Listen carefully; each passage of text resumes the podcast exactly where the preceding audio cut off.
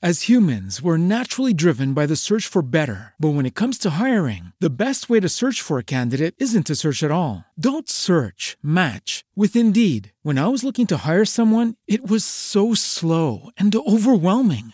I wish I had used Indeed. If you need to hire, you need Indeed. Indeed is your matching and hiring platform with over 350 million global monthly visitors, according to Indeed data, and a matching engine that helps you find quality candidates fast. Ditch the busy work. Use Indeed for scheduling, screening, and messaging so you can connect with candidates faster. And Indeed doesn't just help you hire faster. 93% of employers agree Indeed delivers the highest quality matches compared to other job sites, according to a recent Indeed survey. And listeners of this show will get a $75 sponsored job credit to get your jobs more visibility at Indeed.com slash podcast. That's Indeed.com slash podcast. Terms and conditions apply.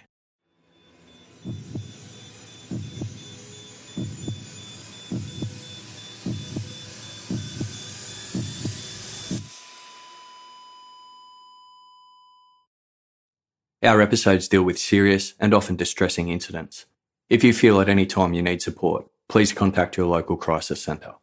For suggested phone numbers for confidential support, please see the show notes for this episode on your app or on our website.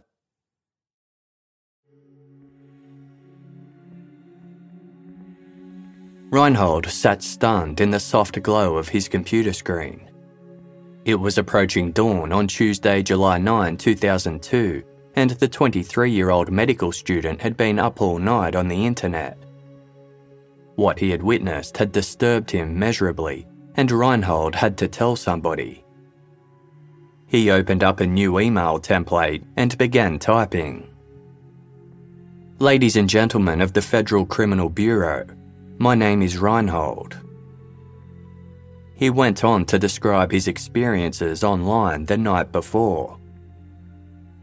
Seeking horrifying thrills, Reinhold had used widely popular search engines to explore the darkest recesses of the internet for content that would shock him. They led him to a forum where a small but active group of users interacted excitedly over their shared interests in taboo and or forbidden fetishes. Reinhold thought that what he was reading was just erotic roleplay based entirely in fantasy. His attention was soon drawn to an advertisement posted by a user named Frankie. Titled, Boys Sought for Butchering, the accompanying text read Hi, I'm Frankie from Germany. I'm looking for young men between 18 and 30 to butcher. If you have a normal build, then come to me. I'll butcher you and eat your delicious flesh. Driven by curiosity, Reinhold sent Frankie an email. In it, he mentioned his age and that he lived in the Austrian town of Innsbruck. How many boys have you butchered and eaten? Reinhold typed before clicking send. He received a prompt response. Well, let's say I have experience, Frankie wrote back. In any case, you wouldn't be the first.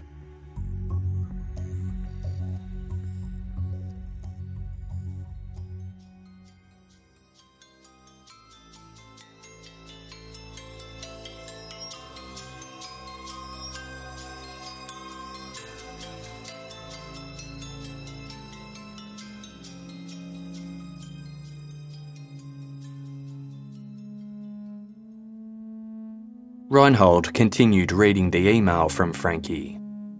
In reference to Reinhold's age of 23, Frankie had written, That's an optimal butchering age. The body has just matured and is still very tender. He requested that Reinhold tell him more about himself, specifically his height and weight, before signing off his email with, Your Master Butcher, Frankie. Reinhold was shocked.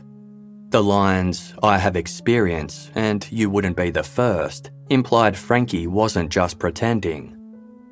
Wanting no part in what he had planned, Reinhold replied, I don't want to be butchered. I want to live.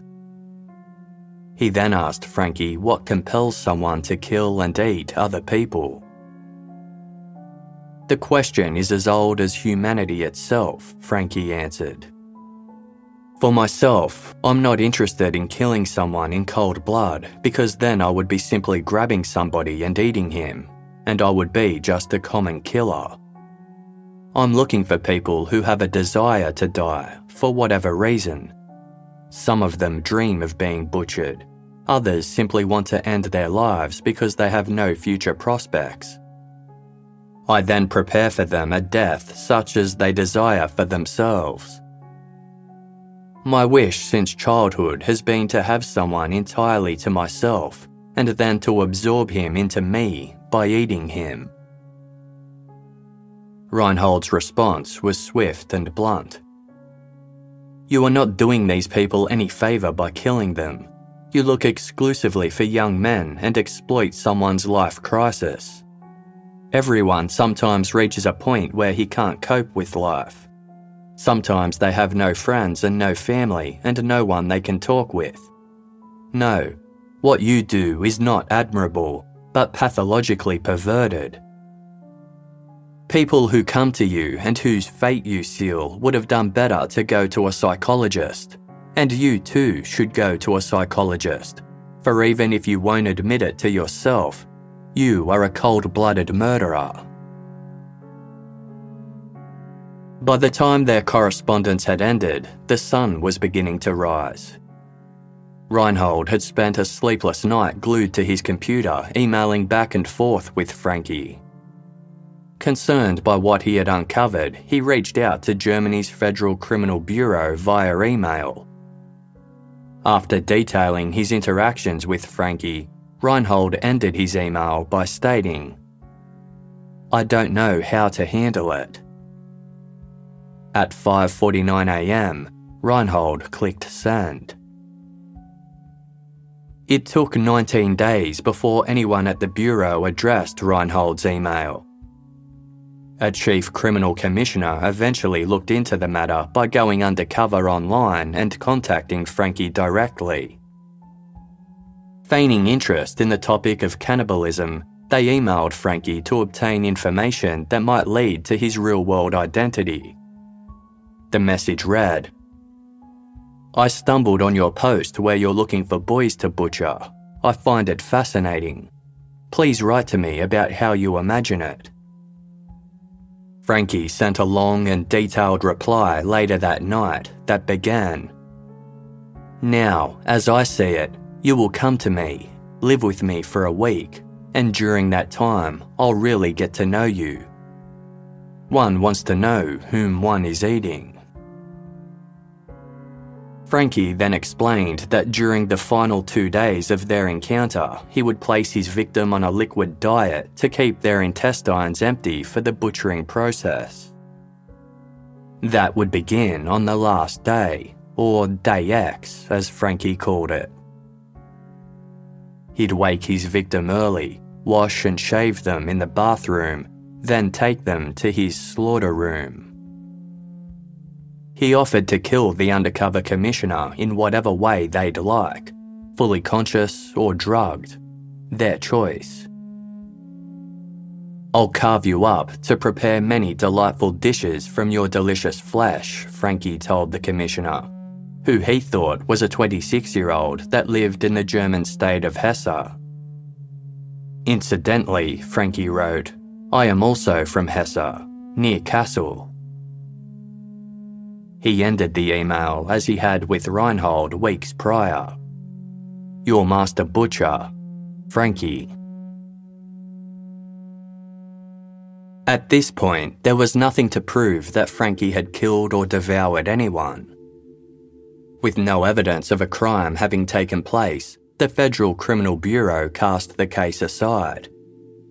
What he spoke of was so outrageous and inconceivable, it was easy to believe that he was just some imaginative deviant dramatising his gruesome and violent kink online.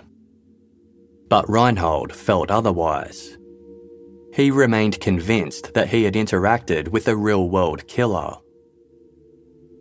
Five months after his interactions with Frankie, and upon realising authorities were no longer pursuing the matter, Reinhold filed a criminal complaint for the suspicion of murder.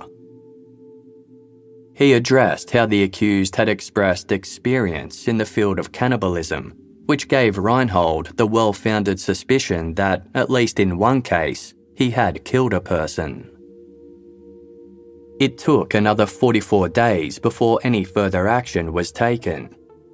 By now, the Bureau had obtained Frankie's internet provider address. This allowed them to locate the computer where he sent his emails, as well as the device's internet service customer information.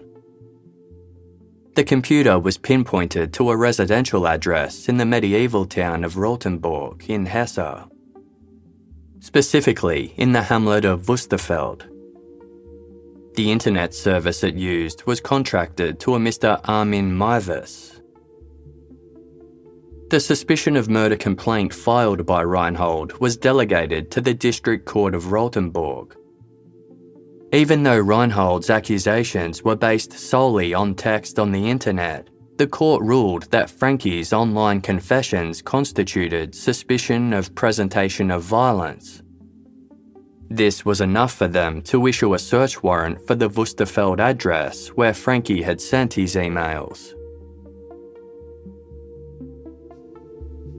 The three story, 36 room Tudor style Wusterfeld home was an impressive residence, but it had seen better days. Built in the Middle Ages around 900 AD, the manor sat on a 3,000 square metre plot of land of mostly meadows, with an outbuilding that was previously used as a stable. Its half timbered facade looked slightly askew, as the doors, windows, and dormers were positioned without any sense of symmetry. The property was owned by the Meiwes family, who had purchased the decrepit manor with the intention of renovating it into a functioning boarding house. Having failed that, the manor had been permanently stuck in an unfinished, worsening state. Of the five family members who had settled in the home, only one remained. The front iron gate was open when the police arrived at the Wusterfeld Manor on the morning of Tuesday, December 10, 2002. They made their way up the gravel drive and, upon reaching the house, banged the bronze lion's head knocker on the front door. A tall, lean man with thinning dark blonde hair and pale eyes soon appeared. It was the sole homeowner occupier, 41 year old Armin Meiwes. He was in the process of getting ready for work and was surprised to see the officers, who handed him their search warrant. The inside of the house was dark and musky. Dust covered almost every surface, wallpaper was peeling, the carpets were stained, cobwebs hung from the walls, and dead rodents were spotted in the corners. Most rooms were filled to the ceiling with furniture, appliances, clothing, and or computing equipment. Some were so crammed with junk that the officers couldn't even get into them. The bathrooms were equally filthy. Only a few rooms appeared lived in and semi maintained, including a kitchen, dining room, and two computer workrooms that contained a plethora of tech equipment, including a large collection of videotapes and computer disks. On the top floor of the building was a traditional smoke room once used to store and cure meat and fish. Little remained from when the room was used in this manner, aside from an old oil stove and a thick layer of soot that covered the walls. The metal frame of a single bed had since been brought in and was rusting in one corner of the room. Against the back wall was a large wooden cross in the shape of an X and in the centre was a long table adorned with three knives, a meat cleaver, and an axe. A butcher's apron also lay nearby. Patches of a dark red substance stained the concrete floor. In a kitchen downstairs was a freezer that at first glance held nothing more than a few frozen pizzas.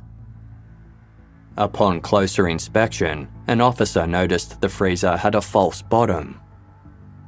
When she lifted it up, she uncovered large amounts of meat stored in several bags, some of it minced and some cut into steaks. The police officer held the bags up to Armin Meiwes and asked him what they were. Wild pig meat, he answered. She looked at him incredulously. She did a lot of cooking, and the meat looked like nothing she had ever seen before. The bags were labelled with the word Kator.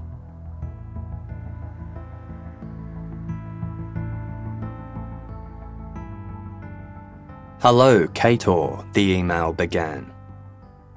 I read your ad I'll slaughter you, but only if you really want me to.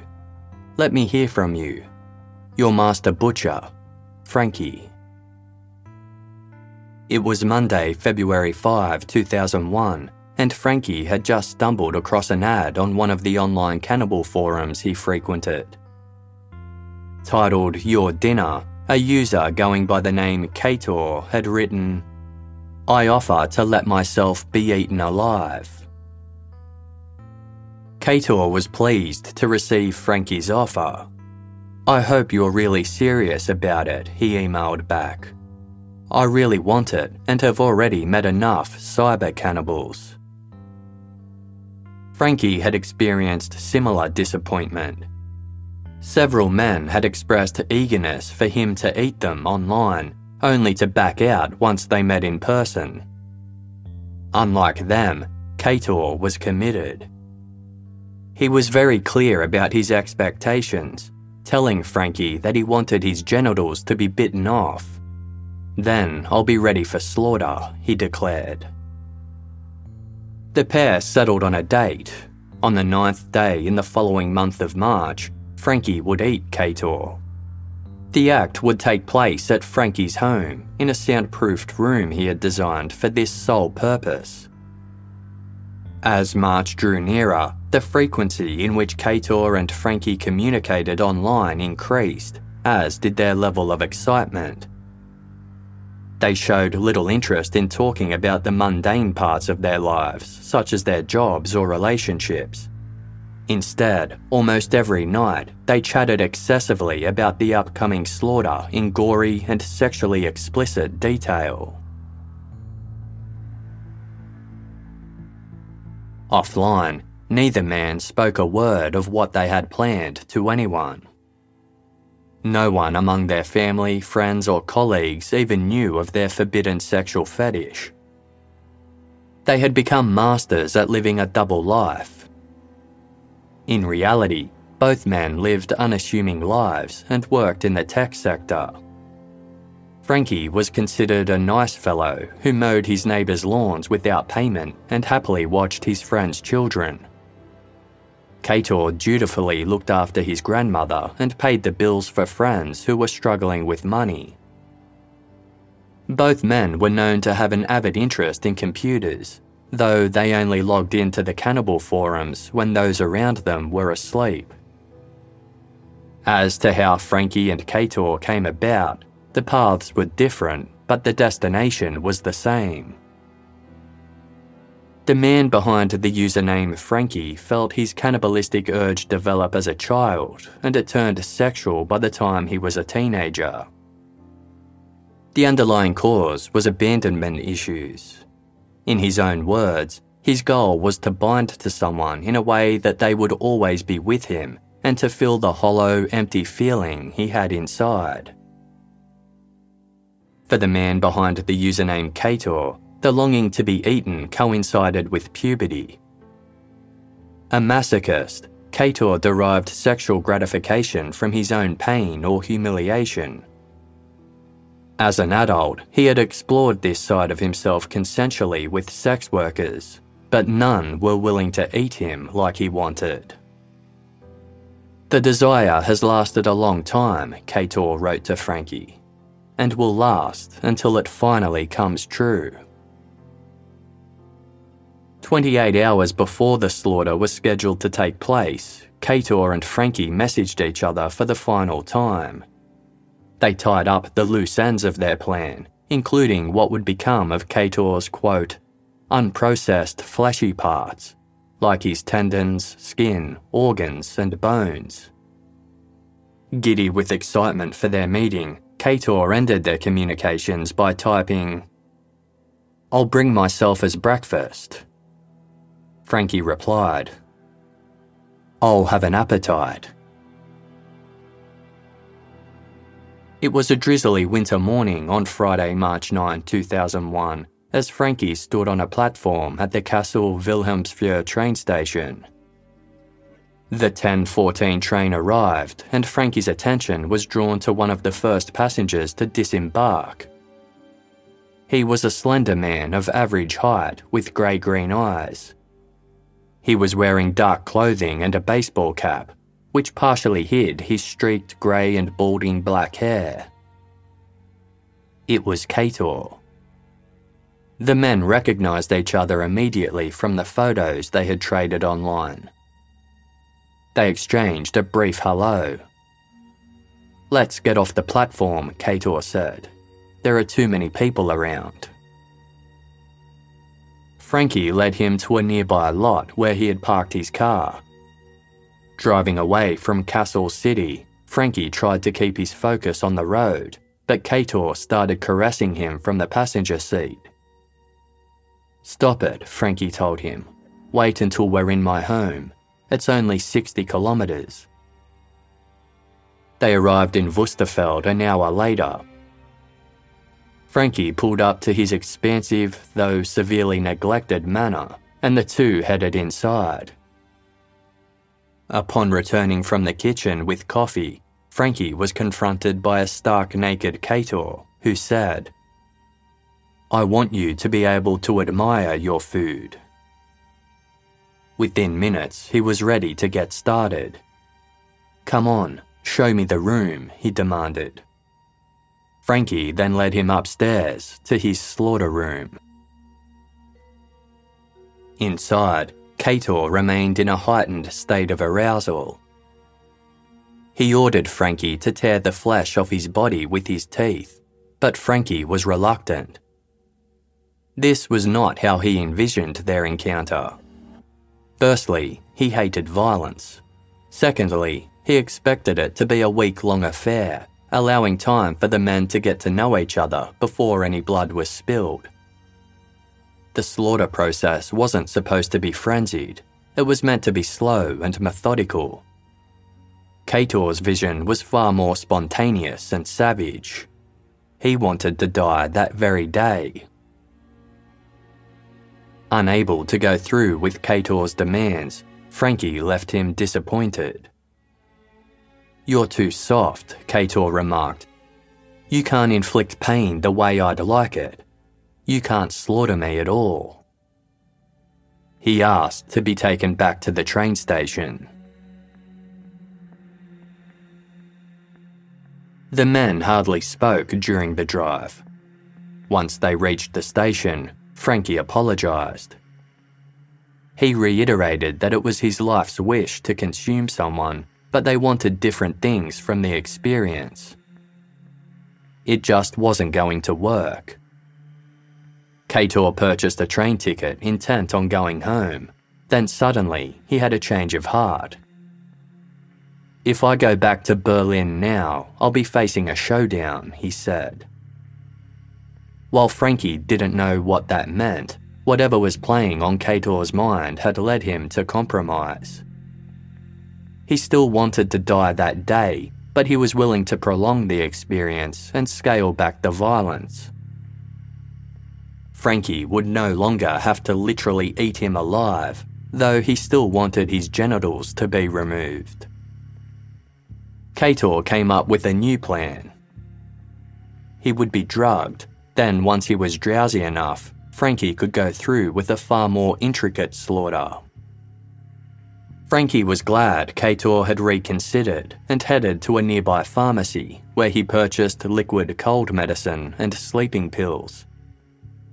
Kator took 10 of the pills and washed it down with the entire bottle of cold medicine. The potent combination took effect on the drive back to Wusterfeld. The two men returned to the slaughter room. Kator removed his clothes, laid on the bed in the corner, and guzzled down half a bottle of schnapps to become tipsy as well as drowsy. By now, it was just past 6 pm. I can't stand it any longer, Kator barked. Do it. Now. Cutting off Kator's penis was a painful and messy process, as the initial knife used was found to be too blunt.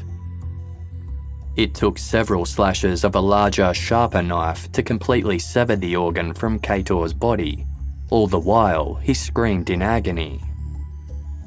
Though once it had been removed, Kator was astonished and thrilled, and within minutes he reported feeling no pain at all. He sought to eat the organ, but the raw flesh was too tough to bite into. After patching up Kator's wound, Frankie headed down to the kitchen, where he proceeded to blanch and broil the organ in two halves. He seasoned the halves and served them on a plate with fresh tomatoes. By the time he returned to the slaughter room, the mattress beneath Kator was soaked in blood. Kator attempted to eat the cooked flesh, but it was rock hard. Not even a fork could penetrate it. Deeming it inedible, Frankie threw the pieces into a bucket as waste. Kator laid back on the bed, disappointed. All he wanted to do now was sleep. Frankie stroked his face to soothe him. Before Kator drifted off, the pair finally revealed to each other their real names. Up until this point, they had only known and referred to each other by their online usernames from the cannibal forums. I'm Armin, Frankie said. Decades before police came knocking on his door, an eight year old Armin Meiwes wandered his family's Wusterfeld manor feeling incredibly lonely. His mother, Waltraud Meiwes, had moved Armin and his two older half brothers to the expansive property shortly after Armin's father had abandoned them to pursue a relationship with his girlfriend. Armin had loved his father, but when he ran desperately after his father's car, howling for him not to leave, his father didn't even glance at the rearview mirror. Armin despised him after that. Armin's brothers didn't stick around long either. They moved out, leaving Armin alone with his mother. To Waltraud Meiwes, men were not independent individuals with their own interests and needs. They were malleable things that she could shape and control. Once his father and brothers were gone, Armin was the only man left in Waltraud's life, and she began to shape him accordingly. Waltraud didn't do any housework, so the extensive upkeep of the manor fell to Armin. Referring to him as her little servant, Waltraud ordered Armin around the home, expecting him to cook and clean when he wasn't at school. When he was, Armin was teased for his relationship with his domineering mother. Other students called him a mother's boy and made fun of the traditional lederhosen he wore at her insistence. In the aftermath of her failed marriage, Waltraud withdrew from society, fearing further rejection. This fear led her to foster a sheltered and oppressive life for Armin, at times sabotaging his relationships with others so he'd only have her. She had him live in the room across from her own and would summon him by banging the end of her walking stick on the hard floor.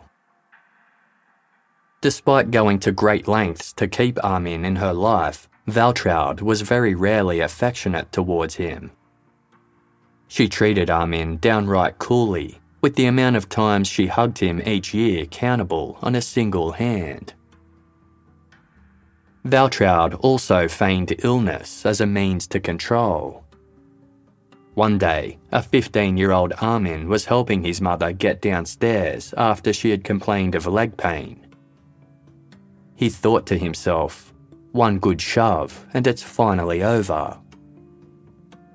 Instead of unleashing his rage, Armin internalized it. He hated his own cowardice and how his devotion and eagerness to please overrode his ability to express his true feelings. The problem was, even though his mother was a burden, she was the last meaningful person in his life. Armin feared losing her, and he suspected she felt the same about him. Still, she couldn't fill the place of the male role model that Armin desperately sought. From a young age, Armin relied on his imagination to escape his reality. He would lose himself in books, with the dark fairy tales written by German brothers Jacob and Wilhelm Grimm becoming treasured fantasy worlds he could revisit over and over. Some days, Armin would trek the mountainous countryside at the rear of his home with the Brothers Grimm book in hand, looking for somewhere to read in private. On one such occasion, a 10 year old Armin sat beneath a tree and opened his book to his favourite fairy tale, Hansel and Gretel. One of the most popular stories in the Brothers Grimm collection, the narrative follows two children lost in a forest. Eventually, they stumble across a house made of gingerbread with an old woman inside who promises to help them. She is actually an evil witch who captures Hansel and Gretel. Armin would have a physical reaction whenever he read this story. His heart rate would increase, with each page turn bringing him closer to the part that truly delighted him. The old woman had only pretended to be so kind. She was in reality a wicked witch, Armin would read with excitement. When a child fell into her power, she killed it, cooked it, and ate it, and that was a feast day with her. Early in the morning, before the children were awake, she was already up, and when she saw both of them sleeping and looking so pretty, with their plump and rosy cheeks, she muttered to herself, That will be a dainty mouthful. Armin considered how lovely it would be to eat another person. In doing so, they would assimilate into him, and he would never again feel the hollow sting of loneliness. As these thoughts fermented in the privacy of Armin's mind, he sought the opinion of the only person he could trust, an imaginary brother he had formed in response to the overwhelming isolation he experienced. Armin had given his imaginary brother the name Frankie. Decades later, Rotenburg police left Armin's house after executing a search warrant. They didn't leave empty handed. They had confiscated his computer equipment, among other things, and a book of his titled Flesh and Blood. Most significant was the three bags of meat they had taken from his freezer. Once the police were gone, Armin Meiwes paced nervously, wanting someone to talk to. He couldn't speak with his mother, as she had died several years prior from a heart attack. Armin had lived alone in the house since. He picked up the phone and called one of his half brothers, his sister in law picked up and immediately sensed something was wrong. Armin admitted that he was in trouble with the police. Do you have a corpse lying in the cellar or something? His sister in law jokingly asked. He replied, No, in the freezer chest. She laughed, assuming he was joking. Armin then called the office where he worked as a computer technician. He told his boss that he needed to leave and that he might never come back. At 3:30 that afternoon, a call was placed to the Rotenburg police. The caller was Armin Meiwes's attorney. He said that Armin was with him and was ready to make a full confession. Throughout his life, Armin Meiwes sought gratification for his cannibalistic desires where he could. As a child, he'd watch his neighbours slaughter hogs for meat to sell. In his teens, he shadowed his friend to the butcher shop where he worked to observe him dismembering animal carcasses. It wasn't an unpleasant sight to Armin. He felt joyful to witness a once living being serving a profound and important purpose. Whenever someone ate that meat, that animal was with them forever. He became more creative in his adult years. He barbecued Barbie dolls and took delight in the way their plastic bodies melted and warped. He modelled limbs and organs out of marzipan before devouring them as if they were the real thing. He studied serial killer cannibals such as Jeffrey Dahmer and researched recipes ideal for human flesh. He constructed a cardboard diorama of a slaughter room before replicating it in the old smoke room upstairs. No one knew what stirred deep inside Armin Meiwes's mind. He once told a schoolmate about his desire to eat human flesh, but they laughed in response, assuming he was making it up. Once Armin got a computer, he was able to indulge in his fantasy in new, shocking ways. He'd digitally alter images of men he had cut from pornographic magazines to appear butchered and bloodied. He did similar alterations to photos he took of himself. The internet led to Armin discovering that there were many others in the world that had the same morbid interests as him. In time, he became Frankie. The imaginary brother from his childhood had now become a digital persona he used to interact with other cannibal fetishists online. Many years later, he crossed the virtual paths with a user named Kator. It wasn't until Kator lay drugged and bleeding in his slaughter room that Armin finally learned his real name.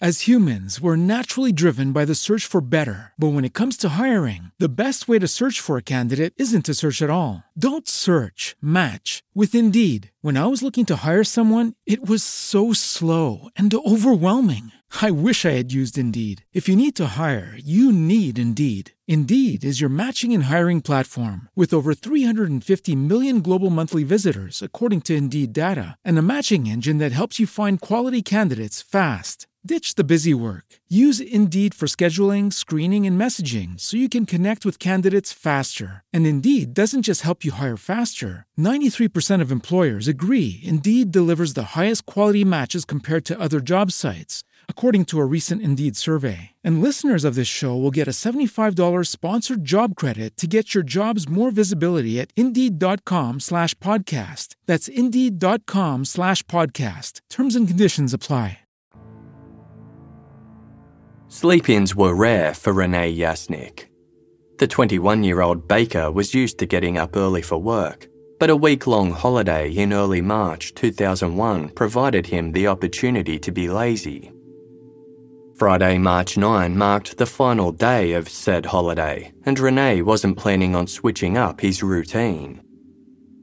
He stirred at around 6:40 a.m. needing to use the bathroom, and immediately afterwards he slipped back into bed alongside his sleeping boyfriend, Björn Brandes. Renee didn't wake up again until almost three hours later. The remainder of his day would be spent relaxing at the apartment he shared with Björn in the city of Berlin, Germany. Rene had the apartment all to himself, as Björn had already left for work. Later that night, Rene's feelings of relaxation had dissipated. It was nearing 7:40 p.m. and Björn was usually home by now. At first, Rene was annoyed. He thought Björn had gone for an after hours drink with some colleagues and not bothered to inform him. But by 10 pm, Rene's irritation gave way to concern. Björn was reliable, and it was out of character for him not to contact Rene to let him know why he wasn't home on time.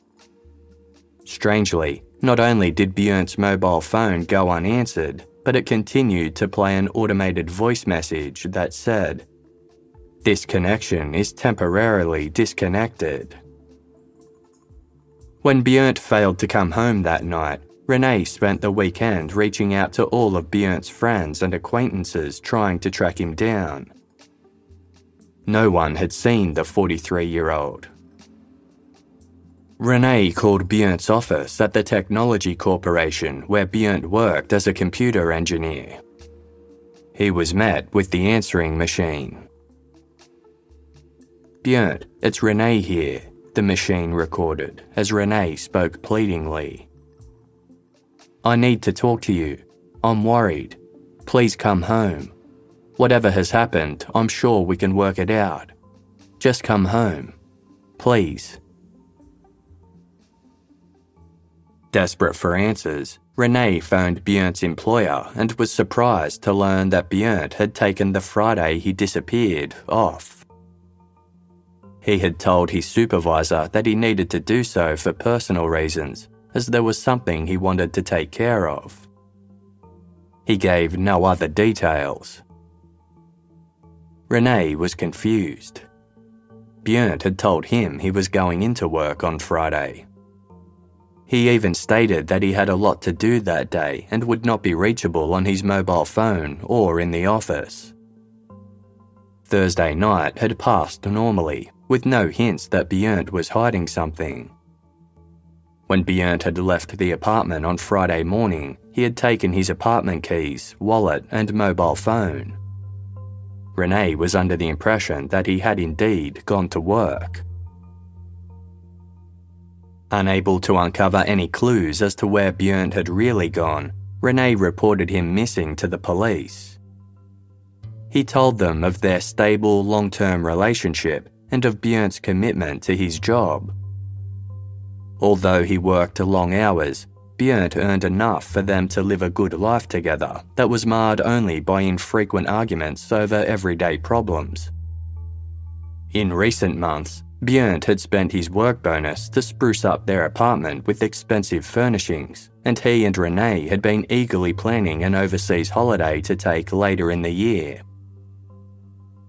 Rene maintained that Björn was happy and ruled out the possibility that he had gone somewhere to take his own life.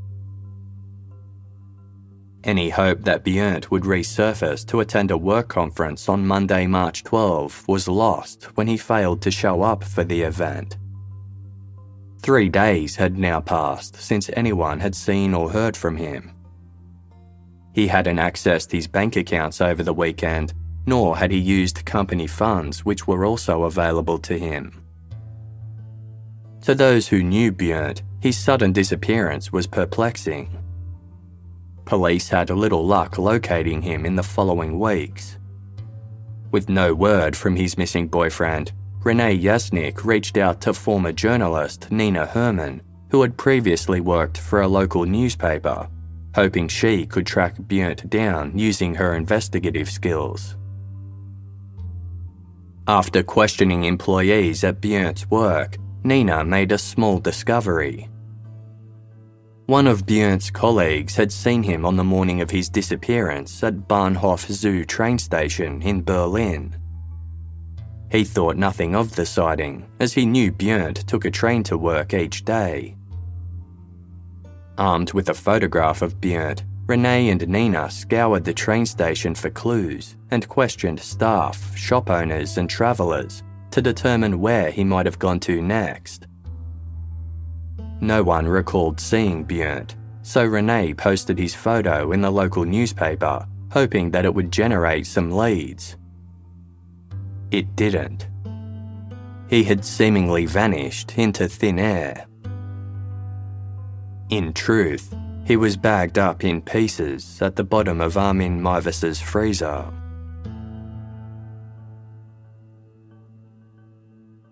Armin Meiwes maintained that he didn't know Björn Brandes was in a relationship when they met.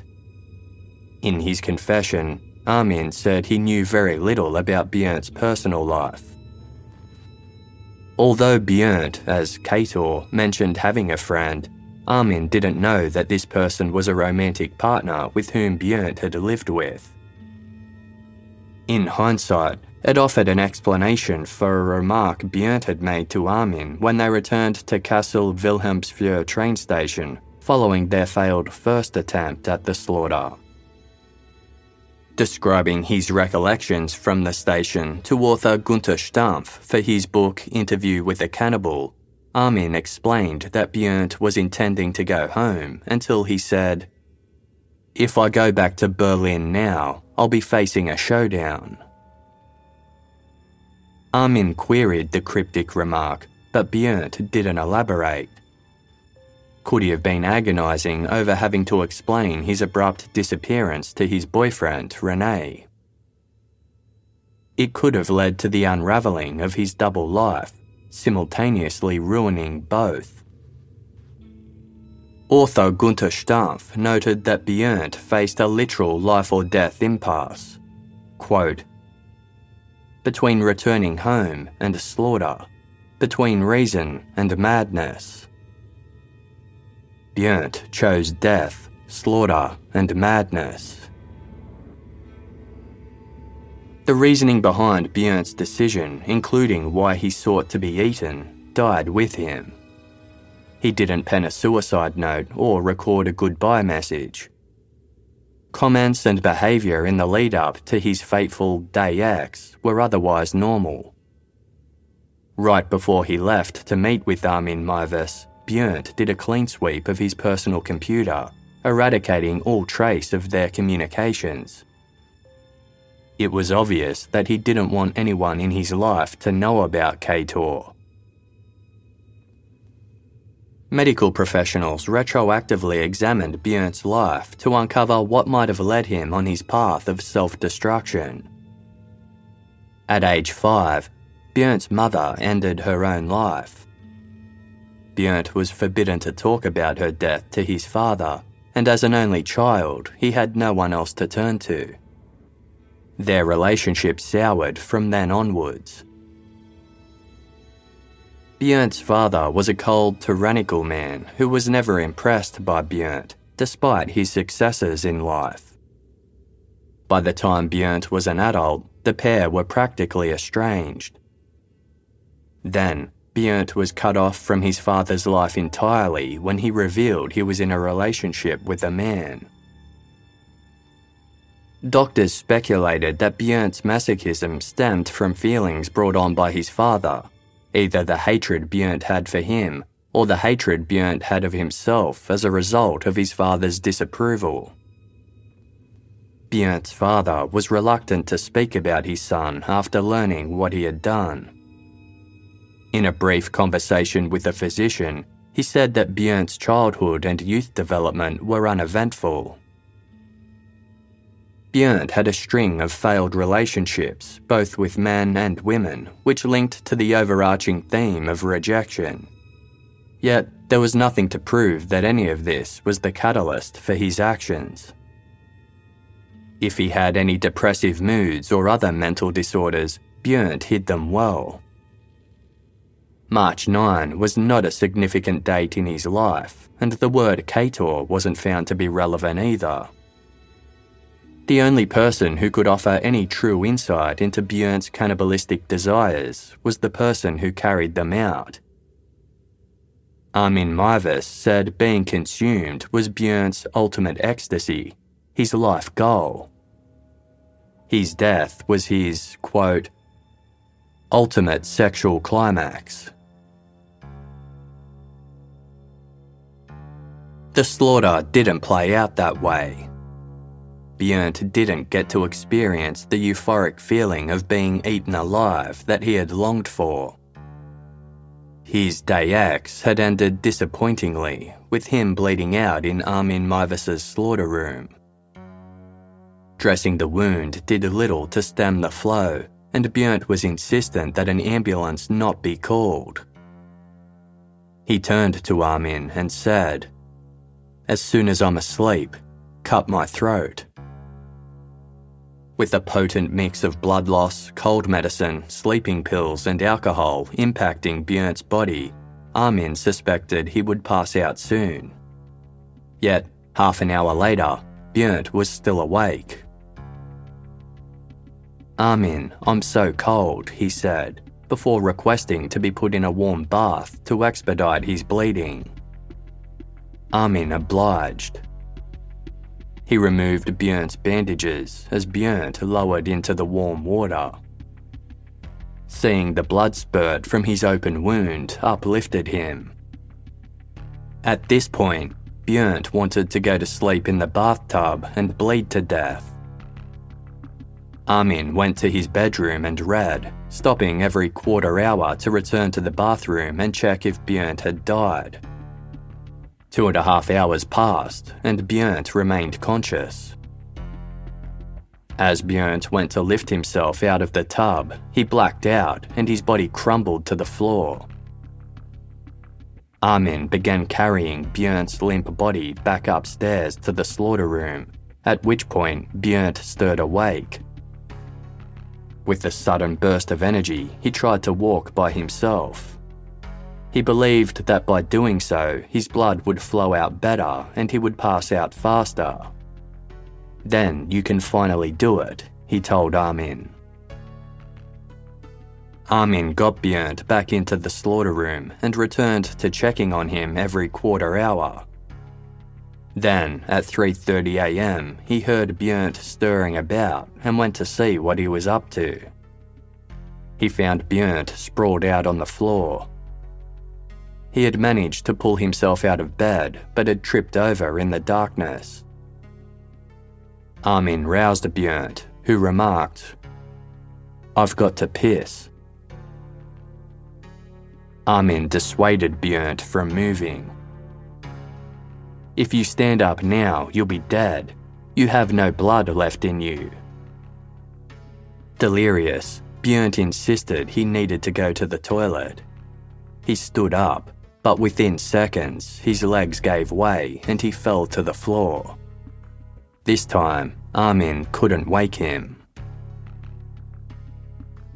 Armin donned a plastic apron he placed Björn's naked body on the table in the centre of the room, where he tied it down. After a farewell kiss and a brief prayer, Armin hesitated. The feeling passed quickly. He tilted Björn's head slightly, then inserted a knife into his neck. It had been 10 hours since Björn's ordeal had begun. When speaking of the killing to author Gunther Stampf, Armin recalled having an indescribable feeling of anger and joy at the same time. Quote, I hated myself for wanting to do it, and I hated Björn because he had come to me. On the other hand, I had an unbelievable feeling of happiness. It all went the way Björn wanted.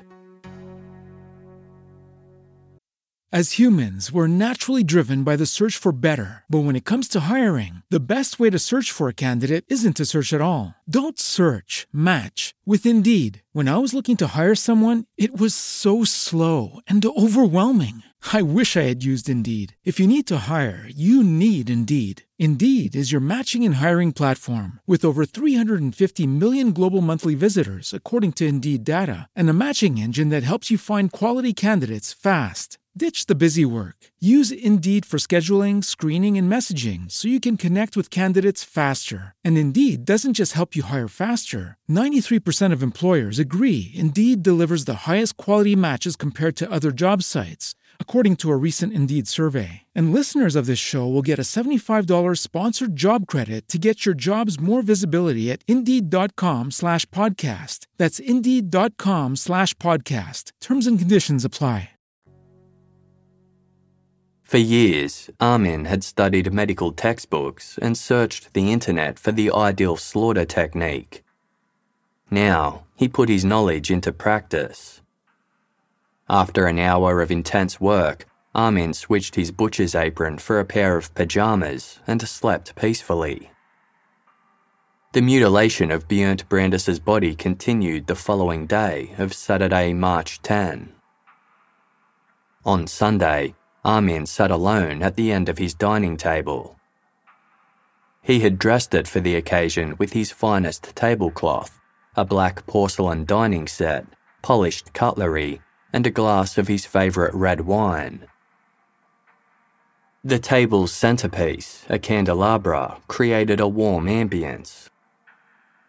On a plate before Armin was a piece of Björn Brandes's upper back, cooked, seasoned, and served with the sauce. As detailed in the book Cannibal by Lois Jones, Armin said a short prayer that ended Lord God, thank you for providing me with a friend for life and for sacrificing Björn's life on Earth for me. I hope I won't be lonely anymore. As Armin ate, he said, This is the most tasty meal I've ever had. Nothing is so delicious. His words were directed to Björn's decapitated head, which Armin had positioned on the dining table next to him. He eventually buried Björn's head in his backyard, along with Björn's arms, legs, and feet. In the months that followed, Armin ate 45 out of the 65 pounds of human flesh he had stored in his freezer. He even ate it at work in the form of rissoles, with his colleagues none the wiser.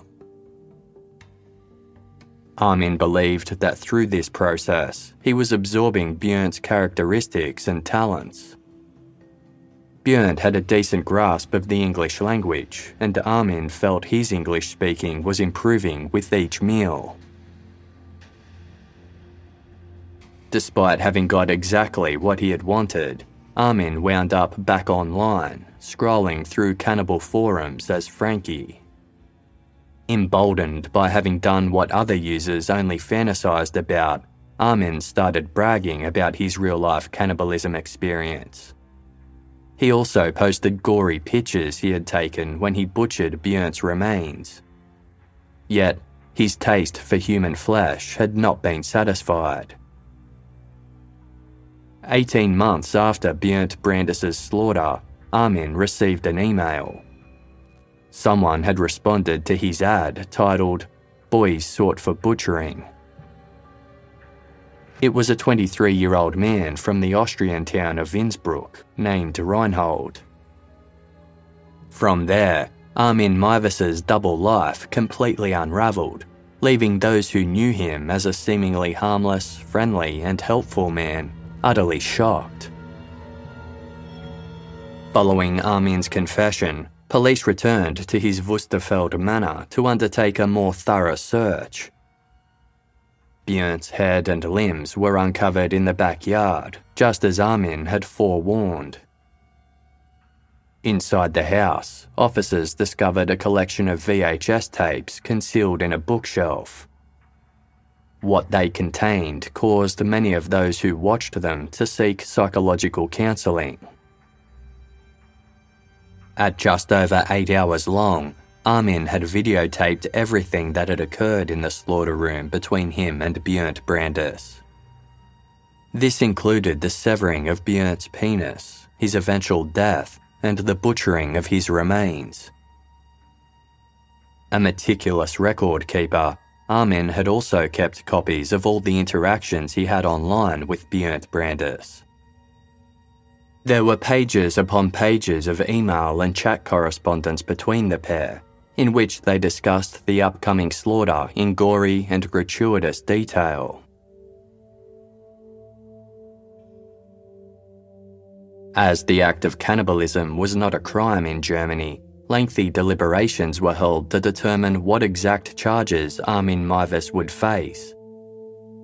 Armin's attorney felt he should have been charged with killing on request, as Armin had acted only to fulfill Björn's wish to die. The prosecution disagreed. While they accepted that Björn's consent was a condition for his killing, it was not the motivating reason. They argued that Armin killed Björn in order to butcher him and to satisfy his own fetish to consume male flesh. They sought a conviction based on the charge murder for sexual satisfaction. As per German law, in a criminal case involving the death of a person, the jury was composed of three professional judges and two members of the public. 71 seats in the public gallery were awarded at random by lottery as citizens and journalists vied to witness the macabre spectacle in person. The trial itself began one year after Armin Meiwes was arrested. A number of self confessed cannibals gathered outside in support of Armin, with one telling a reporter There are lots of us out there, we admire Armin because he had the guts to see this thing through. Armin appeared calm and collected in a suit and tie.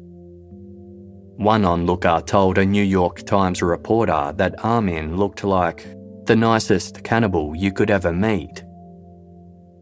When Armin took the stand, he spoke for hours. At no point did he show any emotion or express any remorse. Show me the statute that says what I've done is against the law, he said pointedly at the prosecution. He reiterated that Björn wanted to die and that he was merely assisting him. Quote, My friend enjoyed dying. For him, it was a nice death. Björn came to me of his own free will to end his life. I accept this is taboo, but I can justify what I did to God and the world. He denied killing Björn for sexual satisfaction, saying, I didn't want to have sex with the partner I chose to slaughter. That had nothing to do with it. One has sex with a partner in bed, not with a piece of meat. It had nothing to do with sexual arousal. By eating, I wanted to make this person become part of me. At one stage, the courtroom was emptied so only the jury could watch the videos Armin had recorded of him and Björn in the slaughter room. The footage had been heavily edited to remove imagery deemed too graphic, but what remained still greatly disturbed those who viewed it. Please do it this way, Björn was recorded telling Armin. Get another knife. The footage conveyed what Armin had hoped. Björn was a willing participant who prompted, consented, and encouraged everything Armin did to him. But it also showed something that was not favourable to the defence. Analysis of the footage revealed Björn was still breathing when Armin had killed him. Björn's body was also shown to be restrained to the table, as if to keep him still. This contradicted Armin's testimony, in which he said he thought Björn was dead before he inserted the knife through his throat. The nearly 500 emails and messages between Frankie and Cator were also read out to the court. These favoured the defence as it showed a, quote, willingness agreement between the two men, in which Björn Brandes fully consented to being slaughtered by Armin Meiwes. In his closing statement, Armin spoke of his correspondence with Austrian student Reinhold, which ultimately led to his arrest. If I hadn't been so stupid as to keep looking on the internet, Armin said, I would have taken my secret to the grave. Armin Meiwes appeared at ease when it came time to hear the court's verdict. The preceding judge acknowledged that after viewing the slaughter video, it was clear that Armin took no pleasure in the actual killing of Björn Brandes. He went on to say, Both Meiwes and Brandes were looking for the ultimate kick, this was an act between two extremely disturbed people who both wanted something from each other. The courtroom fell silent when the verdict was read. The judge explained that while Armin had committed a behaviour which is condemned in our society, there was an express request by Björn Brandes to be killed. As such, the court found that what Armin had done was killing a person without being a murderer. Armin Meiwes was convicted of manslaughter and sentenced to eight and a half years imprisonment. With good behaviour, he was up for release in under four and a half years. Despite receiving a somewhat favourable outcome, Armin Meiwes appealed the verdict, insisting his actions fell under killing on request. He wasn't the only one to appeal. The state attorney was horrified by the light sentence and believed he should have been found guilty of murder. Fifteen months later, the initial trial's outcome was reversed. Armin Meiwes was to be retried for murder. At the conclusion of Armin Meiwes's retrial in May 2006, it was determined that the killing of Björn Brandes did in fact fulfill all the requirements for murder. The court decided that Armin had motivating reasons that were in his self interest to kill Björn, namely sexual gratification. Therefore, it was not a one sided mercy killing. The state prosecutor said, You wanted to record a film in your head, a hit film, a film you could play again and again so you could satisfy yourself sexually. Armin rebuked the decision, saying, It was not a sex thing. Every bite I took of him brought me closer to my brother. I wanted to eat him, I didn't want to kill him. In his final courtroom speech, Armin stated, I believe everyone should be able to decide what he wants to do with his own body. Armin Meiwes was found guilty of murder and sentenced to life imprisonment.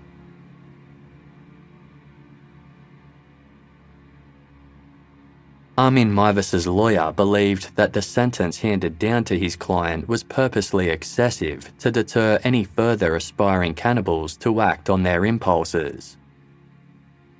Armin would later admit to author Günter Stampf that no punishment would have deterred him from slaughtering and eating Björn Brandes, even the death penalty.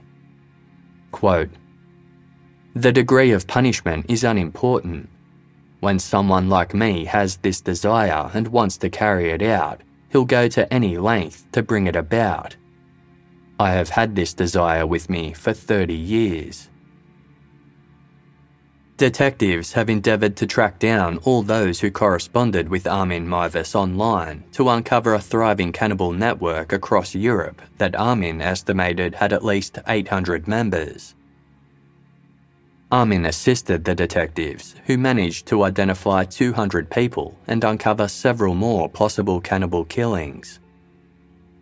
Many of those involved were highly educated individuals in successful, well respected careers, such as dentists, teachers, and government officials.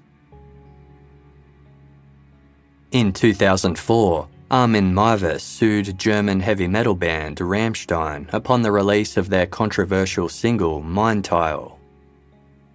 Referred to as the cannibal song, Mein Teil, which is slang for my penis, contained lyrics inspired by Armin Meiwes's crimes.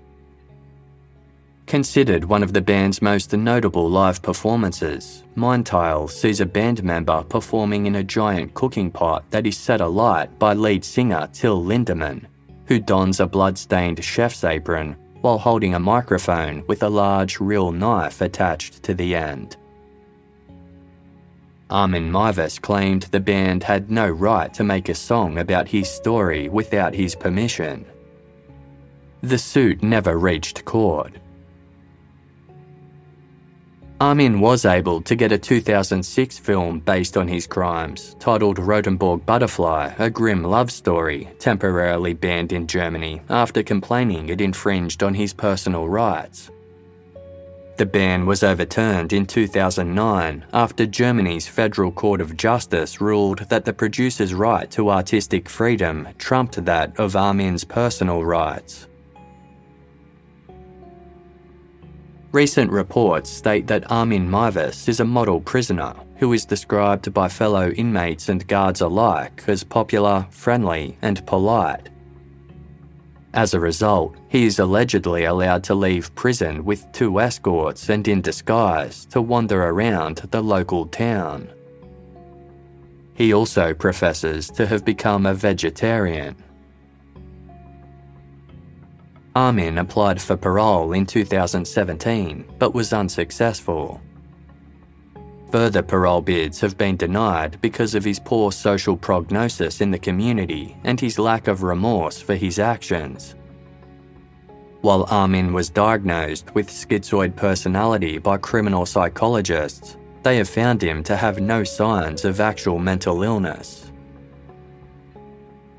A journalist for German newspaper Berliner Morgenpost once wrote of Armin Meiwes. The one who listens to him learns a lot about loneliness and alienation, and about the dark side of an otherwise iridescent medium, the internet. It is opening up so many opportunities, but at the same time, it is providing invisible accomplices in countless dark chambers.